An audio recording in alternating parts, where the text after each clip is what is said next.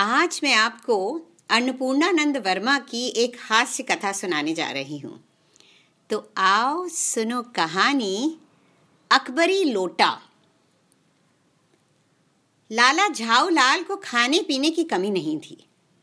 काशी के ठठेरी बाज़ार में मकान था, नीचे की दुकानों से सौ रुपया मासिक के करीब किराया उतर आता था। कच्चे बच्चे अभी थे नहीं, सिर्फ़ दो प्राणी का खर्च था। अच्छा खाते थे अच्छा पहनते थे। पर ढाई सौ रुपये तो एक साथ कभी आँख सेकने के लिए भी ना मिलते थे। इसीलिए जब उनकी पत्नी ने एक दिन यका यक ढाई सौ रुपये की मांग पेश की, तब उनका जी एक बार ज़ोर से सनसनाया और फिर बैठ गया।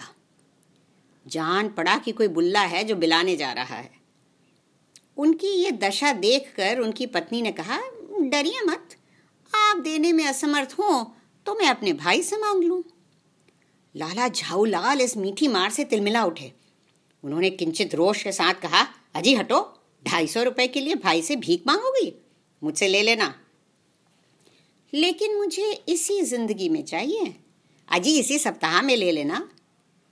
सप्ताह से आपका तात्पर्य सात दिन से है या सात वर्ष से? लाला झाऊलाल ने रोप के साथ खड़े होते हुए कहा, आज से सातवें दिन मुझसे ढाई सौ रुपये ले लेना। मर्द की एक बात? हाँ हाँ मर्द की एक बात। लेकिन जब चार दिन जो त्यों में यूँ ही बीत गए और रुपयों का कोई प्रबंध ना हो सका, तब उन्हें चिंता होने लगी। प्रश्न अपनी प्रतिष्ठा का था। प्रश्न अपनी प्रतिष्ठा का था। अपने ही घर में अपनी साख का था। देने का पक्का वादा करके अब अगर ना दे सके तो अपने मन में वो क्या सोचेगी? उसकी नज़रों में उनका क्या मूल्य रह जाएगा? अपनी वाहवाही की सैकड़ों गाथाएँ उसे सुना चुके थे। अब जो एक काम पड़ा तो चारों खाने चित्त हो रहे। ये पहली बार उसने मुँह खोलकर कुछ रुपयों का सवाल किया था। इस समय अगर वे दुम दबा कर निकल भागते हैं तो फिर उसे क्या मुँह दिखाएँगे? मर्द की एक बात ये उसका फिकरा उनके कानों में गूंज गूंज कर फिर गूंज उठता था। खैर, एक दिन और बीता। पाँचवें दिन घबरा कर उन्होंने पंडित बिलवासी मिश्र को अपनी विपदा सुनाई। संयोग कुछ ऐसा बिगड़ा था कि बिलवासी जी भी उस समय बिल्कुल खुक थे। उन्होंने कहा कि मेरे पास है तो नहीं, पर मैं कहीं से मांग जाँच कर लाने की कोशिश करूँगा, और अगर मिल गया तो कल शाम को तुमसे मकान पर मिलूँगा। ये शाम आज थी। हफ़्ते का अंतिम दिन। कल ढाई सौ रुपया या तो गिन देना है या सारी हेकड़ी से हाथ धोना है। ये सच है कि कल रुपया ना पाने पर उनकी स्त्री डामल फांसी ना कर देगी? केवल जरा सा हंस देगी। पर वो हँसी कैसी हँसी होगी? इस हँसी की कल्पना मात्र से लाला झाऊ लाल की अंतरात्मा में मरोड़ पैदा हो जाता था। अभी पंडित बिलवासी मिश्र भी नहीं आए। आज ही शाम को उनके आने की बात थी। उन्हीं का भरोसा था। यदि ना आए तो या कहीं रुपए का प्रबंध वे ना कर सके तो? इसी उधेड़ बुन में पड़े हुए लाला झाऊ लाल धुर छत पर टहल रहे थे। कुछ प्यास मालूम पड़ी।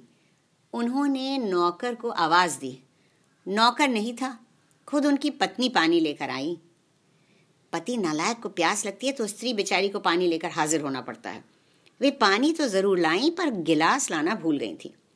केवल लोटे में पानी लिए हुए वे प्रकट हुई।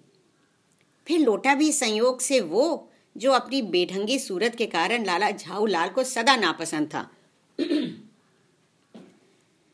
था तो नया, साल ही दो साल का बना, पर कुछ ऐसी गढ़न उस लोटे की थी कि जैसे उसका बाप डमरू और माँ चिलमची रही हो। लाला झाऊलाल ने लोटा ले लिया, पर वे कुछ बोले नहीं। अपनी पत्नी का वे अदब मानते थे। मानना ही चाहिए, इसी को सभ्यता कहते हैं। जो पति अपनी पत्नी की पत्नी नहीं हुआ, वो पति कैसा? फिर उन्होंने ये भी सोचा होगा कि लोटे में पानी हो तो तब भी गनीमत है। अभी अगर चूं कर देता हूँ तो बाल्टी में जब भोजन मिलेगा, तब क्या करना बाकी रह जाएगा? लाला झाऊलाल अपना गुस्सा पीकर पानी पीने लगे। उस समय वे छत की मुंडेर के पास खड़े थे। जिन बुज़ुर्गों ने पानी पीने के संबंध में ये नियम बनाए थे कि खड़े खड़े पानी ना पियो, उन्होंने पता नहीं कभी ये भी नियम बनाया था कि नहीं कि छत की मुंडेर के पास खड़े होकर पानी ना पियो। जान पड़ता है इस महत्वपूर्ण विषय पर उन लोगों ने कुछ नहीं कहा है। इसीलिए लाला झाऊ लाल ने कोई बुराई नहीं की और छत की मुंडेर के पास खड़े होकर पानी पीने लगे। पर मुश्किल से दो एक घूंटी पी पाए होंगे कि न जाने कैसे उनका हाथ हिला और लोटा हाथ से छूट गया। लोटे ने, न दाहिने देखा, न बाएँ, वो नीचे गली की तरफ़ चल पड़ा। अपने वेग में उल्का को लजाता हुआ वो आँखों से ओझल हो गया। किसी जमाने में न्यूटन नाम के किसी खुराफाती ने पृथ्वी की आकर्षण शक्ति नाम की एक चीज़ इजाद की थी।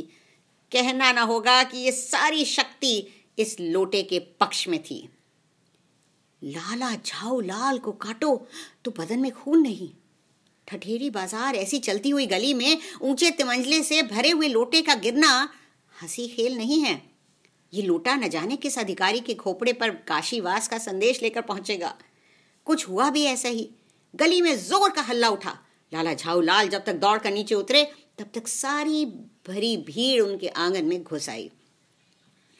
लाला झाऊ लाल ने देखा कि इस भीड़ में प्रधान पात्र एक अंग्रेज़ है, जो नख शिक से भीगा हुआ है और जो अपने एक पैर को हाथ से सहलाता हुआ दूसरे पर नाच रहा है।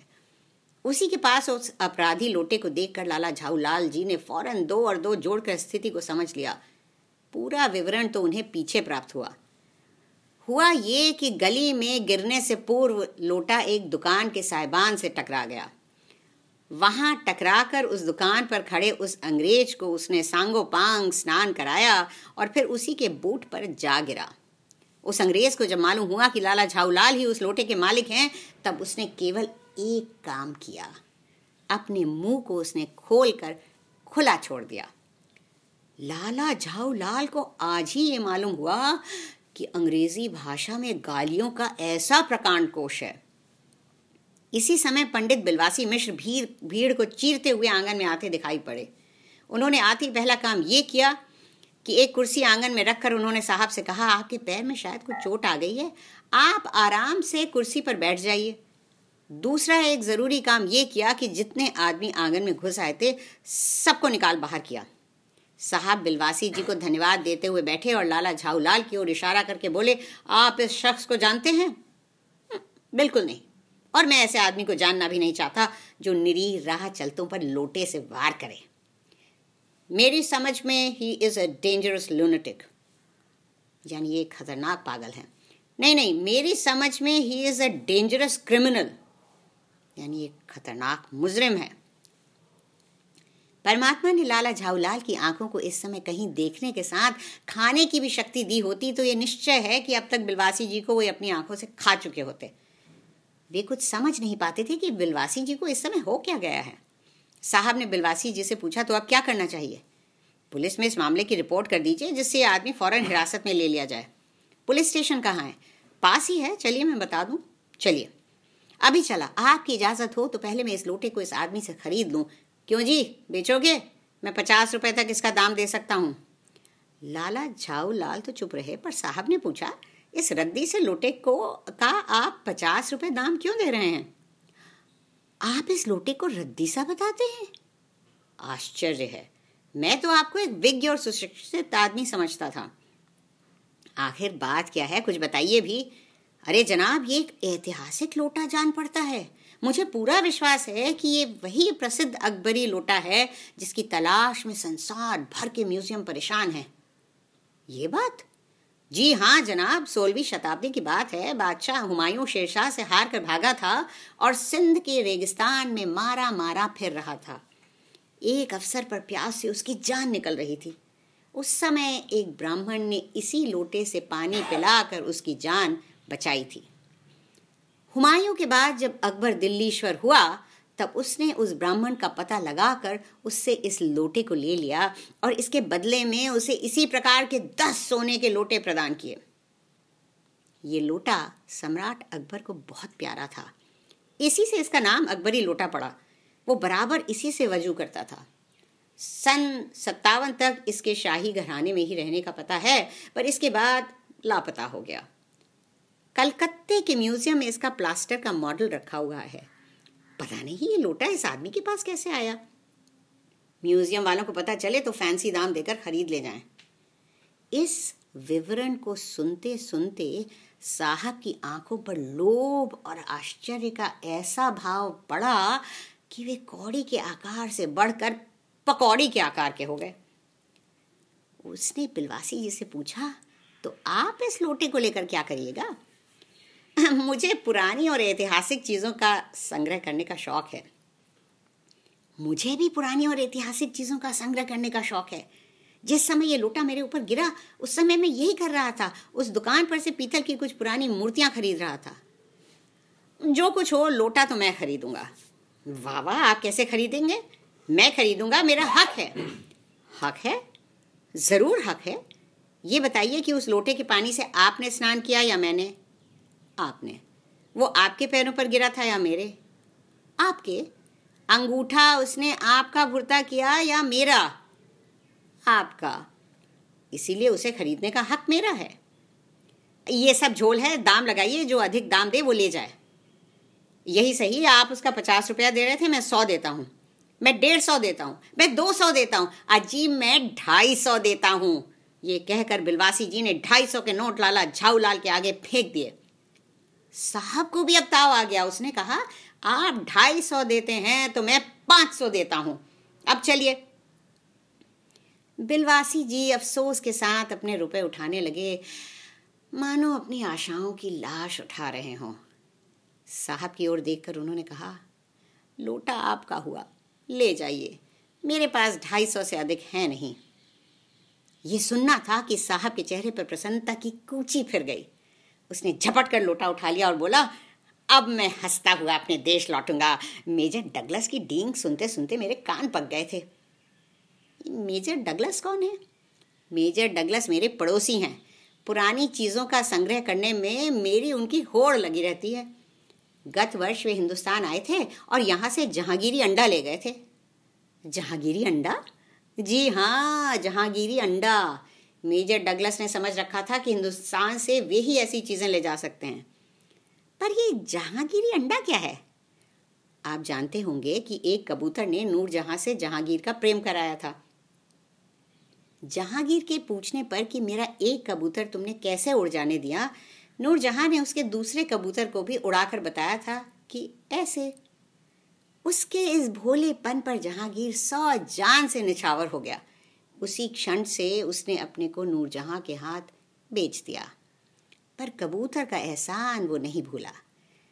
उसके एक अंडे को उसने बड़े जतन से रख छोड़ा। एक बिल्लौर की हांडी में वो उसके सामने टंगा रहता था। बाद में वही अंडा, जहांगीरी अंडा के नाम से प्रसिद्ध हुआ। उसी को मेजर डगलस ने पर साल दिल्ली में एक मुसलमान सज्जन से तीन सौ रुपये में खरीदा।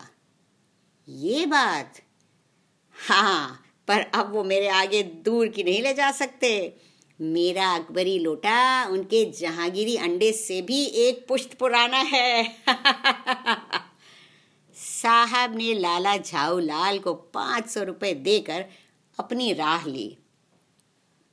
लाला झाऊलाल का चेहरा इस समय देखते बनता था। जान पड़ता था कि मुँह पर छह दिन की बढ़ी हुई दाढ़ी के एक एक बाल मारे प्रसन्नता के लहरा रहे हैं। उन्होंने पूछा, बिलवासी जी, आप मेरे लिए ढाई सौ रुपया घर से लेकर चले थे, पर आपको मिला कहाँ से? आपके पास तो थे नहीं। इस भेद को मेरे सिवा ईश्वर ही जानता है। आप उसी से पूछ लीजिए, मैं नहीं बताऊँगा। अरे, पर आप चले कहाँ? अभी मुझे आपसे काम है, दो घंटे तक। दो घंटे तक? हाँ और क्या? अभी मैं आपकी पीठ ठोक कर शाबाशी दूँगा। एक घंटा इसमें लगेगा, फिर गले लगाकर धन्यवाद दूँगा। एक घंटा इसमें भी लग जाएगा। अच्छा पहले अपने पाँच सौ रुपये गिनकर सहेज लीजिए। रुपया अगर अपना हो तो उसे सहेजना एक ऐसा सुखद और सम्मोहक कार्य है कि मनुष्य उस समय सहज में ही तन्मयता प्राप्त कर लेता है। लाला झाऊलाल ने अपना कार्य समाप्त करके ऊपर देखा पर बिलवासी जी इस बीच अंतर्धान हो गए थे। वे लंबे डग भरते हुए गली में चले जा रहे थे। उस दिन रात्रि में बिलवासी जी को देर तक नींद नहीं आई। वे चादर लपेटे चारपाई पर पड़े रहे। एक बजे वे उठे। धीरे से, बहुत धीरे से अपनी सोई हुई पत्नी के गले से उन्होंने सोने की वो सिकड़ी निकाली, जिसमें एक ताली बंधी हुई थी। फिर उसके कमरे में जाकर उन्होंने उस ताली से संदूक खोला।